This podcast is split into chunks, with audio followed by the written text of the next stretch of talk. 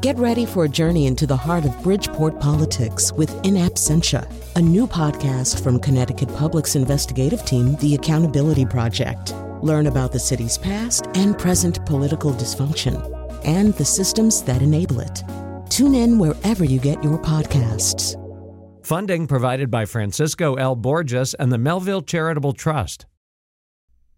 Welcome to this month's meeting of the Shyness Support Group. I am so glad to see so many old faces back in the room. Uh, hopefully, we can improve on last month's meeting when nobody talked for three hours. Okay, who wants to kick off the conversation? Anybody? How about you, Betsy? Tell us something that happened to you since the last meeting. You know, there there must be something. Mm, no. Okay, you're saying that uh, during the past month, 30 whole days, nothing noteworthy occurred. That's right. So you will not be sharing with us tonight. No, I I will not. Okay, how about you, Ryan? Um, how did your shyness manifest itself this month? I went to, well, I was going to go to. You know what? Could you skip over me? I could. I could do that. Okay, well, that brings me to Lydia. Uh, Lydia, you look like you have something to say. I I do. Well, go ahead. Maybe I could if uh would it be possible for everyone else to wait out in the hall? Let me explain something. This is a shyness support group. Notice the presence of the word group in the title. The, the idea is that you talk to the group and that they support you. Why is that so hard for you people to grasp? Uh, you're kind of yelling. That's because I come in here month after month volunteering my time for you recluses, and you sit there like somebody carved you all out of a dead tree. Now, somebody talk! You, you're new here. Say something. Well, I went out to dinner with some friends last week and we wound up at a pizza place, but there's only a certain kind of pizza I can eat, and they didn't want that kind. So they said, just get a salad while we have pizza. But that made me feel left out, so I said, no. There's a great Chinese place two doors down, and they I'm have. gonna stop you right there. This is great, but are you sure you have shyness? Remind me what shyness is again? It's when you you know. Talking to people is really. It's so. Okay, I don't have that. I think I have, like, some kind of gluten sensitivity. Okay, you get out. In fact, everybody get out. Shyness support group is over, except for you. What's your name? Betsy? You introduce the show. I can't. Do it. And now Colin McEnroe. All right. That is uh, a shyness support group. And thanks to our uh, large group of uh, performers drafted uh, against their will at the last minute uh, into doing that. We're doing a show today about shyness. I'm only going to mention this once or twice that while we're doing the show on shyness, which will sound to all of you who are listening on the radio right now or on your computers later or whatever, like one of our normal shows, but we're also doing it in a different format. We're doing it in something that we've tried once before and we intend to try a lot in the future.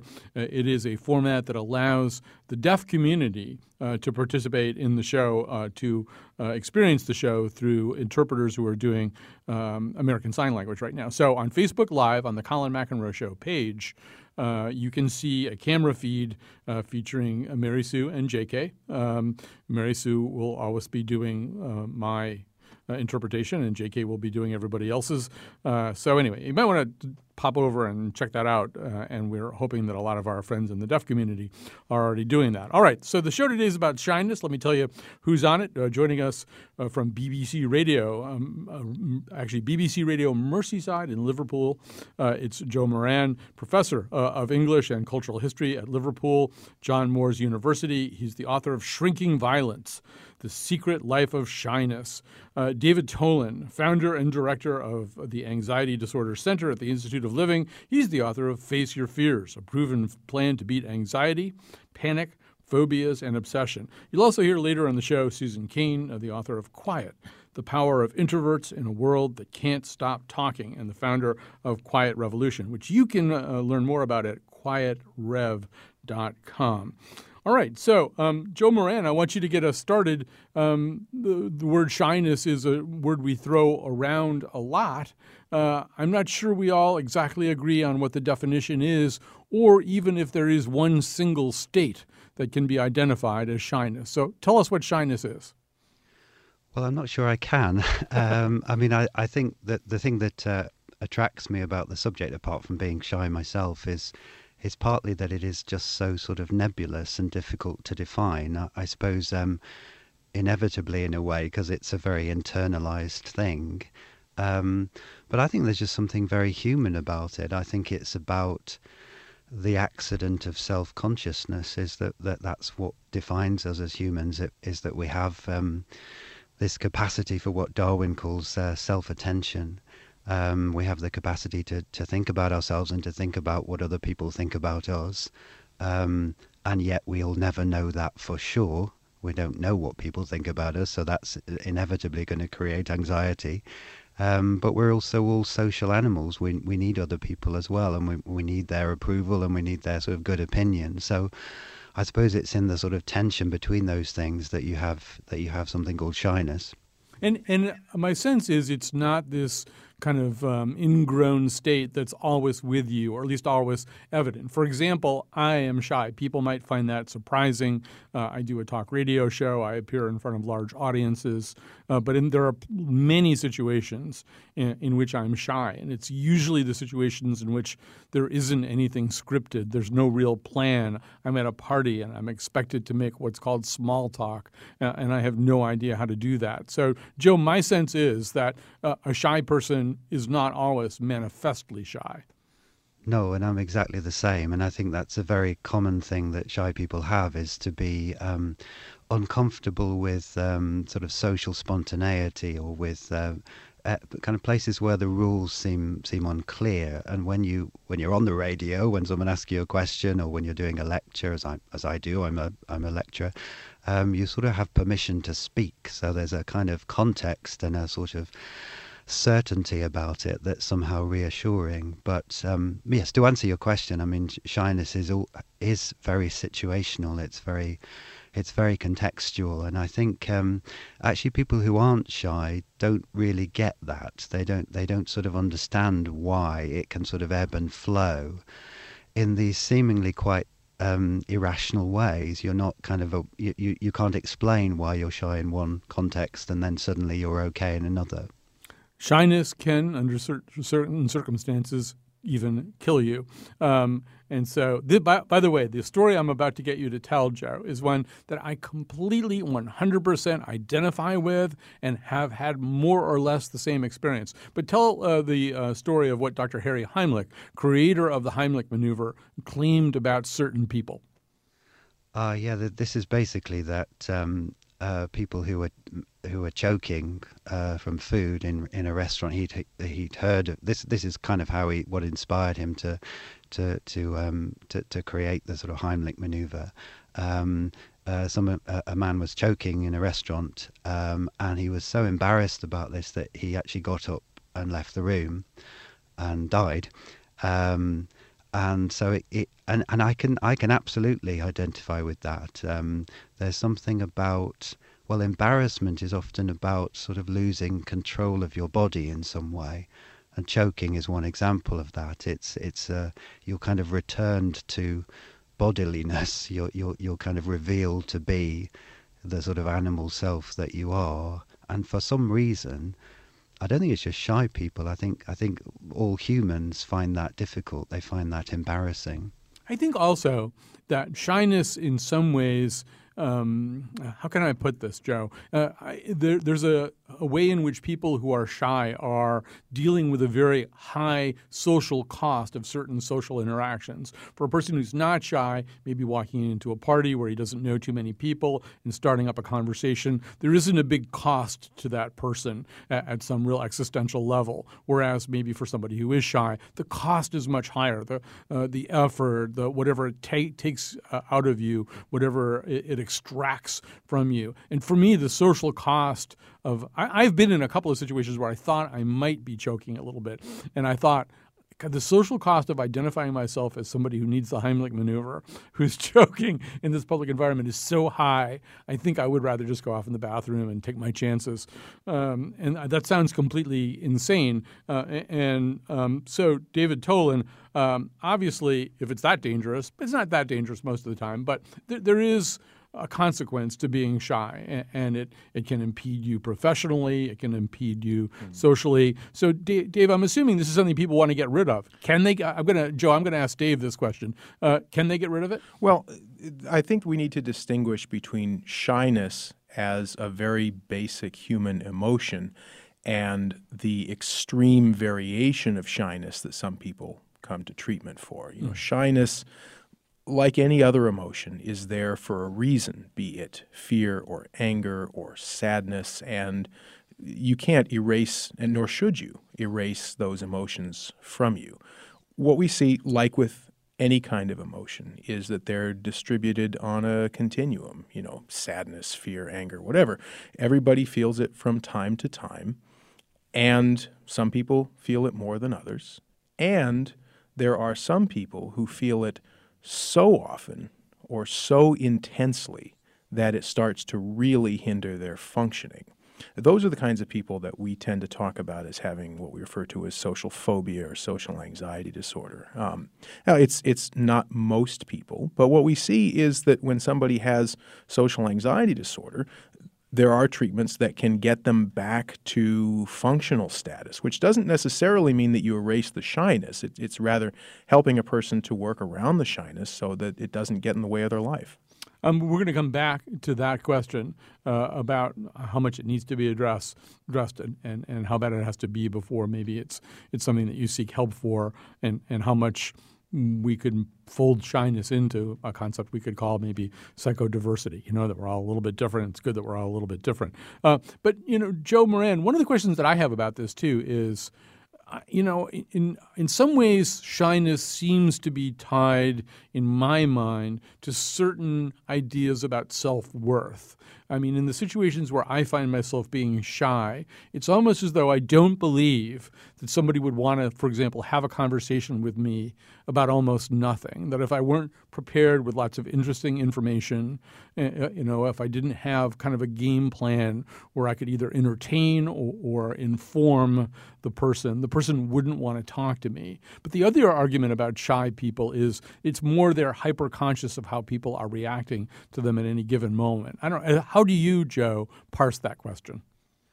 Well, I certainly have the same problem, and I think it's a very common uh, thing is is the fear of bo- boring other people. Um, uh, Garrison Keillor, who's a very shy writer and became a broadcaster, always said that uh, what he loved about radio is that you couldn't uh, you couldn't see people yawning or looking at their watches. You know, you sort of had permission to, and you didn't you weren't you weren't sort of confronted with that with that problem. Um, so I, I I certainly think that, that that is that is an issue, and of course it it um, it becomes it kind of becomes self fulfilling. Um, I mean, you can have boring people who talk too much and don't listen to people, but you can also become boring just because you've got that sort of internal self defeating monologue going on.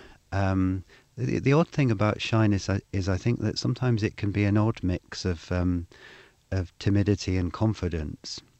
Um, and I, I think that one of the traps that shy people sometimes fall into, and I've probably fallen into it in the past, is a, is a is a kind of um, is a sort of stubbornness about about not wanting to have conversations with people that are meaningless, um, not wanting to do small talk, or thinking that small talk is somehow um, is some kind of is somehow sort of artificial and false, which uh, in a way it is, but it's also necessary. Um, so I think it's this kind of odd thing where you, yes, you do worry about boring other people, but you also, uh, I think, I think sometimes you can, uh, you you can just not want to participate in that sort of falsity. Um, although Joe, one thing I learned from your book is that you, if you and I had grown up in a Scandinavian culture, there would be less pressure on us to be any good uh, at this, you know, this rather flippant kind of small talk. They don't value that as highly. Uh, they think that when you're talking about something, you should actually be saying something. Yeah, I mean, there are different cultures that have different attitudes to talk and also to silence as well. I think in Sweden they call uh, small talk kallprato, which means cold talk. And there is probably a bit more of a sense that when you talk to someone, it should be meaningful and momentous in some way. Um, they also have a kind of different attitude to silence, actually. They tend to shut up when someone else is speaking, whereas when we speak and listen in, say, Britain or America, we would tend to do those little ums and ums and nodding our heads and just to kind of show that we've sort of understood and that we, we're kind of empathetic. And they wouldn't tend to do that as much in the Nordic countries. So they, they probably do have a different attitude to, yes, what, what, what conversation means and also what silence means. So, you know, one of the things in, in, your book that you well, you just mentioned Garrison Keillor. You you set up this really great um, kind of apostolic succession uh, of shy people in American culture. That uh, Garrison Keillor was very much a big fan of Peanuts and of Charles Schulz. Charles Schulz, creator of Peanuts, was also a very shy person. Garrison Keillor also uh, made his first mark on the world by getting a sto- story accepted in the New Yorker. It was a, a comic piece about a shy boy. It was accepted by William Shawn, then the editor of The New Yorker, who was famously shy. Uh, and uh, and the New Yorker was home to other shy people like E.B. White. There's this kind of sense that there, there's here's this coterie uh, of shy people. But among the people that I've mentioned just now and that you mentioned in the book uh, is Charles Schulz, the creator of Peanuts. Um, let's hear uh, Charlie Brown, a stand-in for Charles Schulz, in probably the place that his shyness came out most vividly and poignantly, and that was in his yearning for the little red-haired girl. Happy Valentine's Day. You know why that little red haired girl never notices me? Because I'm nothing. When she looks over here, there's nothing to see. How can she see someone who's nothing? You're depressed, aren't you? So, uh, Dave Tolin, you know, you listen to that, and it seems to me that if you attempt to treat shyness, there's two ways that you can do it. You can walk the person through the situations in which his shyness comes out. Mm-hmm um, or you can try to figure out what's underlying it. It wouldn't hmm. necessarily be that same uh, sense of worthlessness that Charlie Brown has. It might be like a whole host of other things. Hmm. So, Joe, I'm going to ask uh, Dave Tolin about this. Um, Dave, how how would you approach somebody who was paralyzingly and painfully uh, shy. Yeah, when, when you get to the the topic of somebody with social phobia, I, I think it's it's it, it covers both bases that you're describing. The first is you probably do need to walk the person through some of the situations that elicit their anxiety. So if the person is becoming, you know, terribly avoidant of talking to new people or meeting them, then, you know, it would not be at all uncommon for me to walk that person up and down the halls of the Anxiety Disorders Center at the Institute of Living and introduce them to all the people there and have them practice shaking hands and making small talk. And it's uncomfortable at first, but after a while they get used to it and it's not so bad. That's a that's a piece of it. Systematically desensitizing them to That's this. the basic idea. Yeah. And and the second piece is is to try to understand and address the reasons why this is happening. And the whys, you know, are are varied, but they could involve, for example, a person tending to always jump to conclusions and try to read other people's minds and, and make the worst possible uh, interpretation that they could. And, and maybe we want to start to challenge that and have them rethink it. Sometimes the person does have a very poor sense of self, but not always. Uh, mm-hmm. sometimes it's just they have this really debilitating fear that something they do is going to look stupid or embarrassing and it's just going to be terribly humiliating. And, and all of those are, are things that we have to address when we're treating somebody who's at the extreme end of this shyness continuum. You know, Joe, it probably is worth noting that that that sense of n- a total lack of self worth uh, that chasm, that abyss from which we hear Charlie Brown's voice echoing up, is is not. I mean, as you've suggested, I think it, it's not consistently a problem. There are shy people, you and I might be even two of them, who feel as though the real danger is that the world won't appreciate us, that we won't that we won't be given an opportunity to make understood how interesting and insightful and funny and charming we are. That that's one of the things that ties us into knots, Joe. Yeah, I, I mean, I, I, absolutely agree with David about about shyness being on a continuum, and I certainly wouldn't uh, at all um, say that you shouldn't help and indeed treat people who uh, who suffer from it in that ex, in ex, extremely debilitating way. And I do think actually there is a sort of um, it is it, well I see this a lot with uh, with some of the my stu- the students that I teach. It, it is it is um, it is a problem at the moment. Is is kind of social anxiety, and I don't quite know why. I don't know why it's suddenly become this kind of um, this this huge problem. Um, but yeah, I think people who are shy, I think I think one of the things that, that makes that sort of perhaps makes me resistant to treatment is it just feels so centrally part of you. Um, it just seems so much a part of your identity, such a kind of tenacious and resilient thing, that it's it, it, it's hard to be treated for something that you sort of feel like if you if you um, if it was taken away from you, you'd almost become somebody else. Um, so it's it's it's hard, I think, to sort of to find that moment when it does become something that's so debilitating that you do need to get help. And of course, um, uh, probably for me, there have been moments in my life when that's been true, um, but it probably isn't true at the moment. So it's it's just difficult to make that judgment. Is when it when it becomes when is it something that's just part of the normal range of human experience, and that's actually quite a good thing because you know the, the, there's there's nothing wrong with uh, aspects of life that are painful. It's just part of life. And when does it tip over into something that you do actually need to get help for? You know, Joe, uh, well, no, actually, I'm going to ask Dave Tolin this question. Um, Dave Tolin, there was a period of time not too long ago where it, it, even some of the uh, big pharmaceutical companies got uh, interested in this and the notion that there was something called social anxiety disorder. It could be treated by Paxil, a drug normally thought of as, a, uh, as an antidepressant. I don't know. What was your what is your reaction to that? I sense mm-hmm. that there's less of that out there right now, Dave.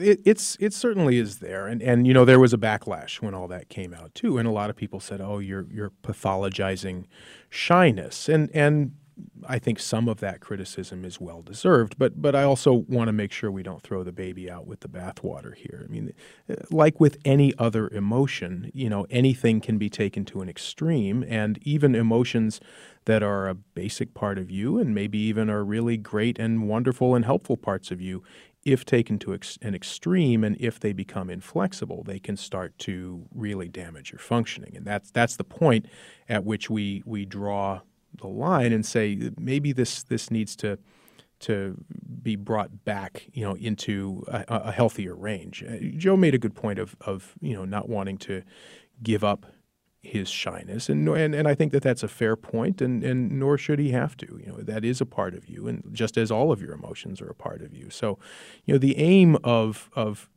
any kind of treatment, whether it's it's you know, medication treatment or psychological therapy, is, is not to erase an emotion or a particular part of you. I mean, just if we were treating for some somebody for depression, we wouldn't say I want to take all the sadness away from you so that you never feel it again. The idea is we we'd, like to get you to the point where you can experience this in a way that doesn't hurt you and it doesn't get in your way. Sometimes you can just figure out little tricks. Um, let's hear Garrison Keillor, since we've been talking about him so much. And obviously, his powder milk bits biscuit commercials are all about a product that gives shy people the strength to do what needs to be done. But let's hear Garrison Keillor talking to Jane Pauley about his own actual shyness. If you take off your glasses, you can't see them. And they won't look like people anymore. She said they'll, they'll look like flowers on a hillside. and, uh, and she was right. And when you learn that you don't have to be afraid of people you can't see, you've taken a step towards broadcasting, you see. All right. So, yes, broadcasting is really great that way, uh, that you sit often alone in a room talking to a microphone. Although, what have I done here as a shy person? I filled the studio with all kinds of people operating cameras and two uh, absolutely wonderful American Sign Language interpreters. Uh, and Dave Tolin's here with me. So, um, but you know, I mean, Joe Moran, this does get us into the area of little tricks, right? Little tricks that we learn. So, you describe in your book the fact that you often will maybe jot down a script if you're even having to make a pretty routine call, you know, about your electrical bill or something, uh, you know, to, to jot down a little script so you'll know what you're going to say on this phone call. That's a little trick or a little crutch. The question becomes when does the crutch become an impediment? When do you reach a point, Joe, where you think, I don't want to be a person who has to write out a script for a routine telephone call? Well, I, yeah, that's never much helped. I have to say. I, I, I, I, also do a little notebook of things to, to kind of talk to people about, um, and again, that doesn't really really help because conversation has to be has to be spontaneous, really. Um, I, the only trick I've I've developed really is just to obsess about it a bit less. Um, I suppose this kind of goes back to to, to whether shyness can be cured, and and and actually, uh, I, I, do think there is there is a part of it that's very sort of resilient and tenacious, and uh, um, all of the people that I've written about in in the book, including Garrison Keillor, are probably as shy now as they've ever been. Shy at the end of their lives and, and at the start, um, but they did find ways of kind of finessing it and kind of working around it. Um, and my way is just to be a little bit sort of zen about it, um, and just to sort of say, well, that is part of me. Um, and I don't try and sort of defeat it because I think if you do that, you end up a bit defeated.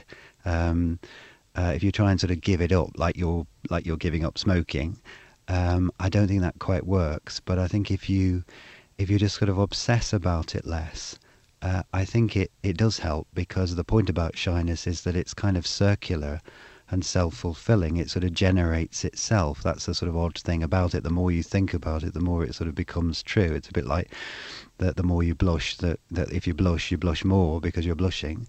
Um, so my only trick really has been just to sort of say, well, that is what I'm like. And it does seem to sort of help uh, because I can just. Um, then get on with thinking about something else and just talking to people and be trying to be interested in other people as well. I mean, I suppose I'm I, have sort of become a bit of a social observer. My my previous books have all been about the everyday. So uh, actually, just being interested in the world and being interested in what other people are saying does make you less kind of uh, absorbed in yourself.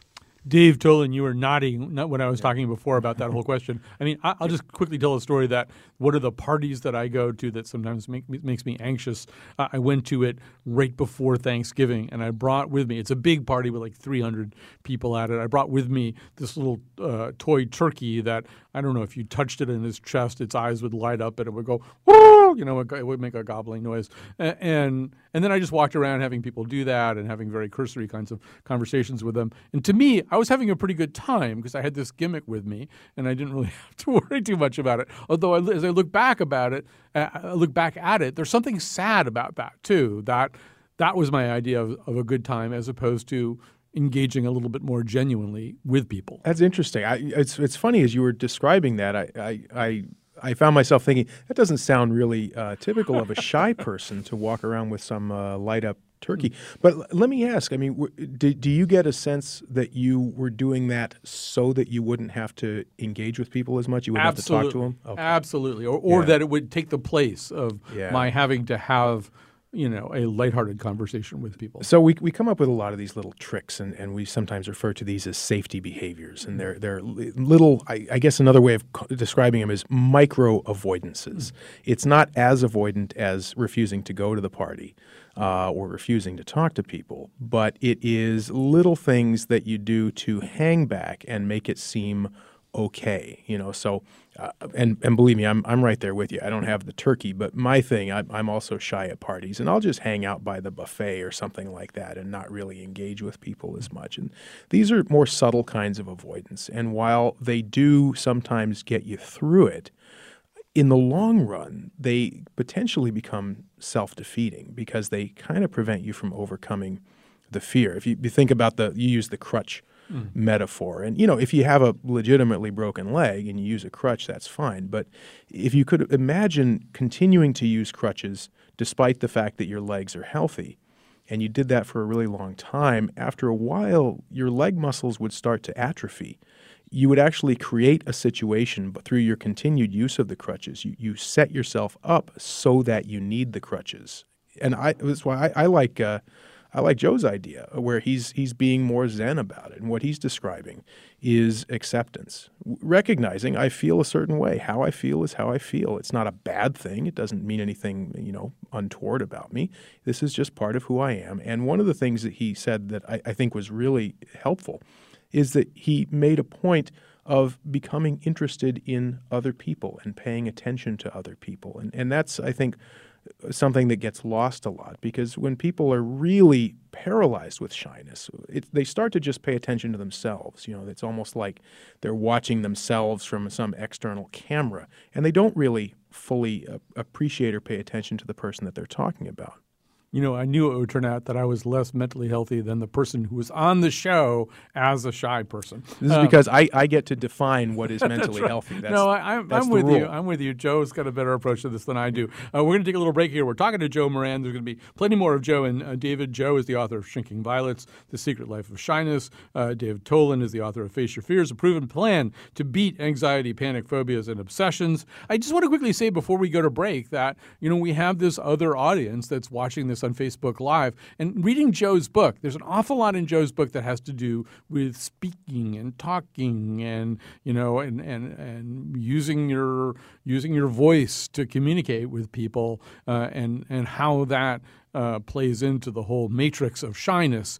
And I'd be fascinated to know, uh, and you can just maybe type up some comments on Facebook if you feel like it. How does this work in the deaf community? How does the deaf community, how do people in the deaf community perceive varying degrees of shyness? Obviously, some people who are deaf are more shy than other people. It might be very interesting to hear. And anything else you want to say about the experience you're having uh, watching this broadcast on Facebook Live would be great too. And when we come back, there's going to be more uh, David and more Joe. But first, you're going to hear Susan Cain, author of Quiet the Power of Introverts in a World That Can't Stop Talking, and the founder of the Quiet Revolution, which you can read about at quietrev.com.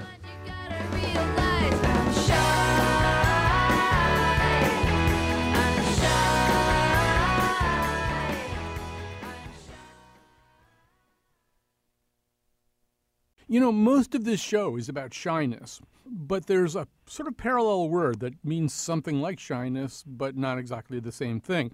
And to help us tell the difference uh, is Susan Cain, uh, co founder of Quiet Revolution and the author of Quiet The Power of Introverts in a World That Can't Stop Talking. So, Susan Cain, first of all, welcome to our conversation here. Thank you so much. It's great to be here, Colin. So let's start with that uh, difference or distinction. Uh, how do we make a distinction between shyness and introversion? So introversion is more a question of where do you get your energy, and um, introverts tend to feel kind of at their most alive and in a state of equilibrium when things are just a little bit quieter around them. And shyness is more about the fear of social judgment and a kind of excessive self consciousness um, and a tendency when you're looking at um, a neutral expression on somebody's face to read into it feelings of disapproval. I wonder also about int- introverts. I, I, classify myself as an introvert, and many of the people who work on this show as introverts. And it's a strange thing for me to say about myself because I'm a rather public person and often am in front of an audience of 2,000 people and I'm not bothered by that. But is, is some of it also having a task that you know how to do and, and know what's required of you? I mean, I'm very uncomfortable in situations that are just purely social and I don't know what I'm supposed to do. Yeah, and you know, I actually hear that from a lot of introverts, and I will tell you specifically, I hear it from a lot of journalists and from kind of my fellow public speakers on the lecture circuit. Uh, there's a lot of introverts out there, and I think what happens is it's exactly as you say. Introverts will get really interested in a particular idea or a particular skill or medium or whatever it is, and and really develop mastery there, and but tend to prefer environments where there isn't a massive amount of uncertainty. Yeah, and and I am I also sort of wonder about whether there's sort of um, a maximum number of people that the introvert can handle, and, and maybe it has to do also whether the people are familiar or not. Let me give you a, a, a case study, and you can help me out with this. Mm-hmm. So we, we used to have a meeting here at this radio station. We, we kind of opened up the idea of of a show meeting to involve multiple shows and multiple staffs of shows, and then people would come in from marketing and other parts of the building and plop themselves down at this meeting. And pretty soon there were about 30 people meeting in this kind of open floor plan office office, and I noticed that the people who work on my show, who are introverts, almost to a, a one, weren't talking anymore. You know, if four or five of us are sitting in a little room, they'll all talk like mockingbirds. But in this situation, I don't know whether it was that they didn't know everybody else as well, or whether some numerical threshold had been exceeded uh, that pushed them beyond their, their comfort level. Yeah, I, I would say it's both. There was actually an informal study that was conducted um, on the numerical side that found, you know, as the numbers go up, you can track the introverts growing more and more uncomfortable and less likely to participate. And then there's absolutely, as you say, the familiarity level with who the other people are. So it's a little bit of both. You know, there was a, a study also that was done out of the Kellogg School that came out recently that found that in your typical meeting, you have three people doing 70% of the talking, which is really alarming when you think about it. It's know? a it's so, a power law. Yeah. Yeah, yeah. So it's that's one of the things we always try to work on um, with Quiet Revolution with the companies who we work with because you know we think it's kind of impossible to get the best ideas uh, out there if we're relying on meeting structures where by definition almost you're only going to have very few people speaking up and that brings me to that whole question. I mean, when I would bring this up with um, other people and who are part of the leadership here and, and who are very good leaders and, and, very aware of the people around them, this seemed to be kind of a blind spot. I would say, you know, a person, uh, X, persons X, Y, Z, and A, B, and C, they're very shy or they're introverts. This is not a natural environment for them. You know, maybe we need to think a little bit about that. And in the nicest possible way, the people that I was talking to often said, well, they should get over that. Which is not something you'd say about other things that inhibit people's performances in jobs necessarily. But I, am sure this is something that you encounter a lot. This notion that well, that's something you could you just have to get past that. I mean, man up, cowboy up, and, and push ahead. I do hear that sometimes. Although the good news is that I'm hearing it less and less, I think, as awareness of temperamental difference is starting to really spread and, and deepen throughout the workplace.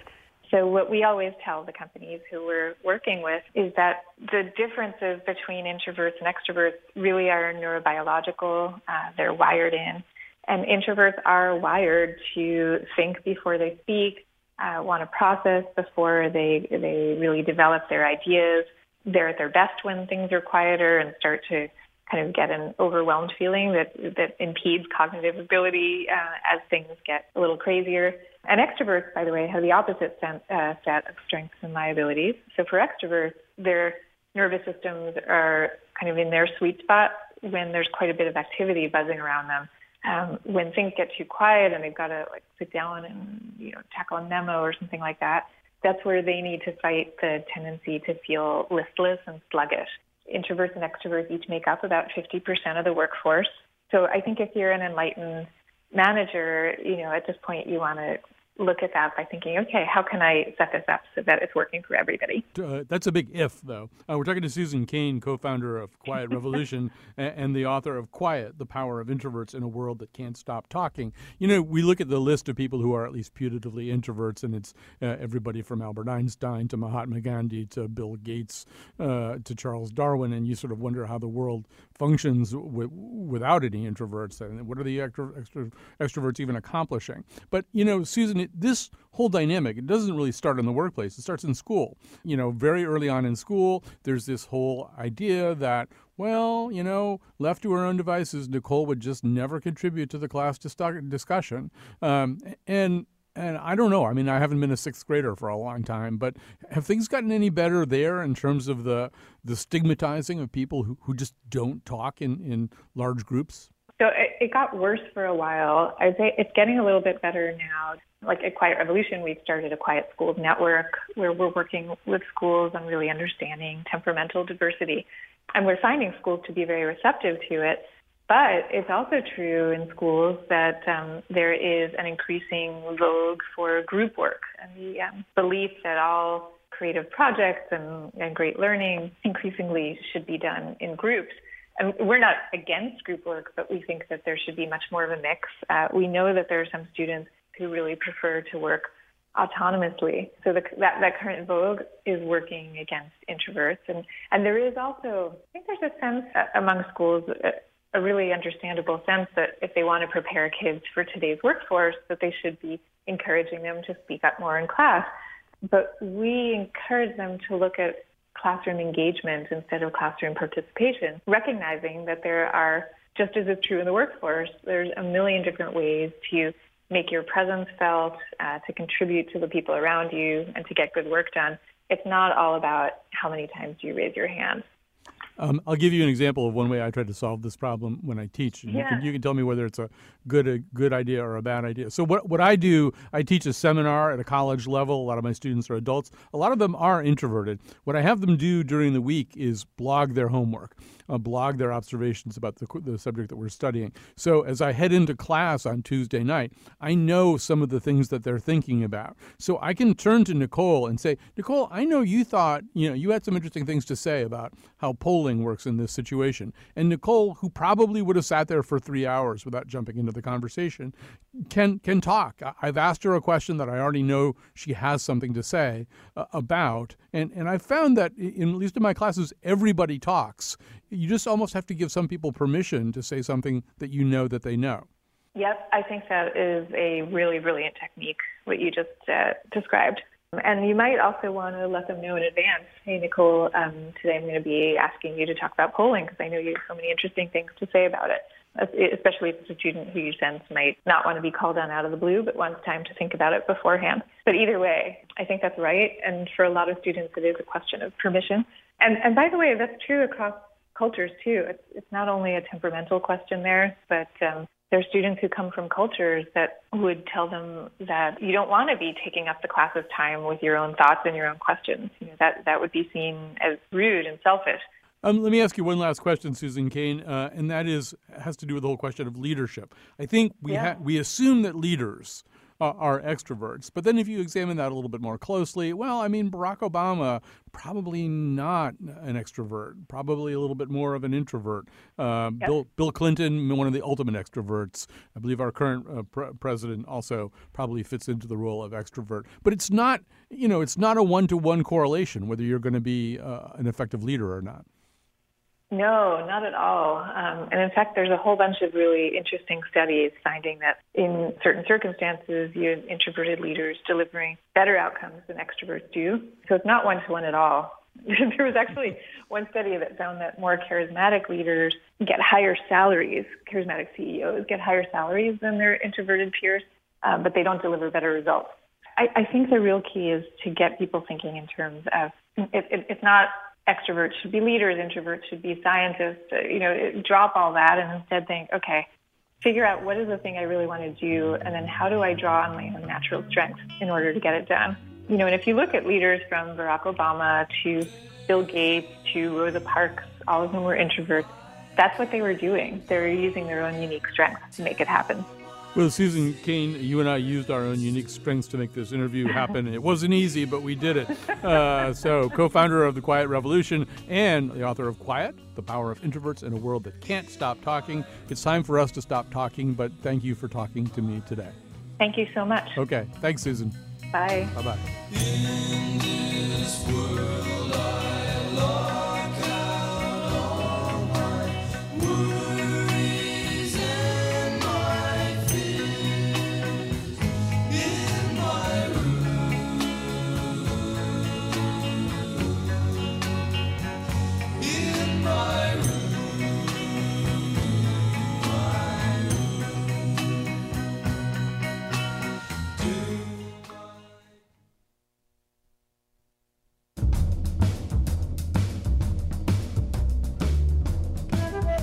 Today's show was produced by the shy and frequently misunderstood Betsy Kaplan and me, Chion Wolf, with special thanks to all the people who helped bring this show to the deaf community. They would be Heather Brandon, Joe Koss, Frankie Graziano, Sam Hockaday, Tucker Ives, Ryan Karen King, Josh Nilaya, Katie Tolarski, and our interpreters from Source Interpreting, Pat Clark, Janice Knopf, and Mary Sue Owens. The part of Bill Curry was played by Morrissey. Tomorrow we talk about the mysterious Melania Trump.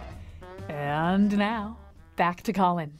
Okay, I've been told to both say this and to not say it. I'm going to go with saying it. So we're going to continue doing this uh, programming where once in a while we get on Facebook Live with our wonderful interpreters and provide this programming to a deaf audience. We're pretty sure we're going to do it Tuesday, March 7th, equipment and, and production permitting. On Tuesday, March 7th, it'll be a Josh Nilaya produced show about UFOs. Uh, that's where we think we're going to go next. Right now, we're talking about shyness. Uh, in the studio with me is uh, Dave Tolin, founder and director of the Anxiety Disorder Center at the Institute of Living and adjunct professor of psychiatry at Yale University School of Medicine. He's the author of Face Your Fears, a proven path proven plan to beat anxiety, panic, phobia, and obsessions. Uh, joining us from the BBC studios in Liverpool, Joe Moran, professor of English and cultural history at Liverpool John Moores University, author of two books most recently Shrinking Violets, The Secret Life of Shyness. So, um, Dave, I'm going to start with you on this. I mean, listening to what uh, Susan was saying, it does raise this question of, you know, who, who gets to, to, decide what's normal? If shyness and introversion are a departure from normal, you know, how much of a departure do they have to be to be uh, sort of, I, I, don't know, abnormal? Yeah, it's a good question. And, and it's, it's one that we could raise for virtually any emotion that people feel. Um, my general sense is that normal is an awfully big range, and there's room uh, for people with varying levels of shyness, just as there's room for people with varying levels of sadness or fear or anger or anything else. Um, it's always a bit arbitrary, but where we tend to draw the line is in the area of functioning. So if the person is shy yet they function okay, we would usually consider that to be within the broad range of normal. Uh, it's it's only when you start seeing that the person is just miserable and that they, they can't socialize in the way that they would like, or they can't work in the way that they would like, or they can't concentrate because they are so socially preoccupied and things are starting to go badly for them because of it. I, that's usually where we would say you've got something that needs to be addressed. So, um, Joe Moran, time's running short, but I really wanted to spend a couple of minutes anyway on this uh, question that this famed social science researcher Philip Zimbardo uh, talked about uh, the coming of an ice age, uh, predicting that technology would make it uh, so easy for people to withdraw from one another uh, that you'd see more shyness or more things that we associate anyway with shyness. Although I think there's a an accompanying question: social media may give people who are shy in physical physical encounters the opportunity to be much more uh, demonstrative uh, or or exhibitive uh, of their own feelings and emotions. Well, that's right. I mean, it's a very, it has very complex effects. I mean, Philip Zimbardo, who's one of the big experts on shyness, actually made that prediction about the new ice age at the end of the 90s. Uh, and it's interesting that was kind of we had email then, we had ATMs, we had some of this kind of virtualized technology that prevented or, or, or, stopped human interaction, but we didn't have um, smartphones and we didn't have the social network, and those are actually things that have that have led people to um, blur the boundaries between their public and private lives, and actually to be very confessional, albeit with an avatar, albeit at one remove. So I think technology has um, has very complex effects. Um, it can make you more shy, or it can actually it can enable your shyness, but it can also alleviate your shyness. Um, I tend to think that technology is.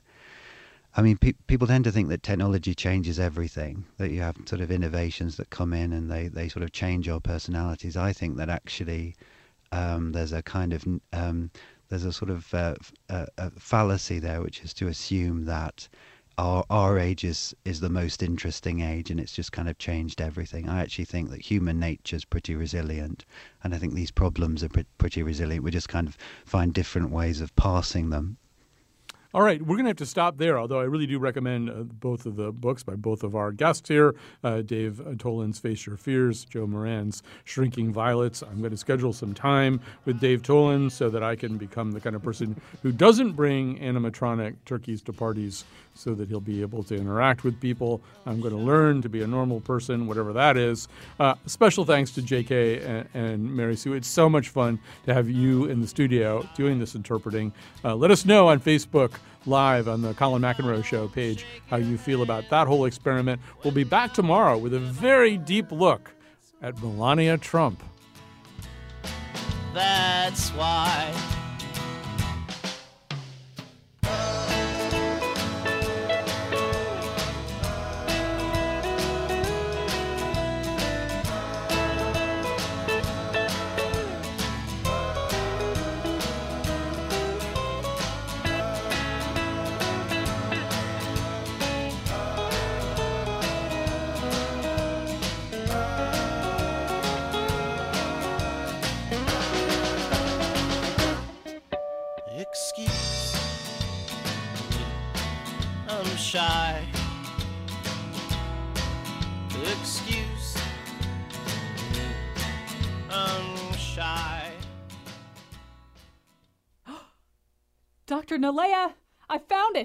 Found what, Dr. Wolf?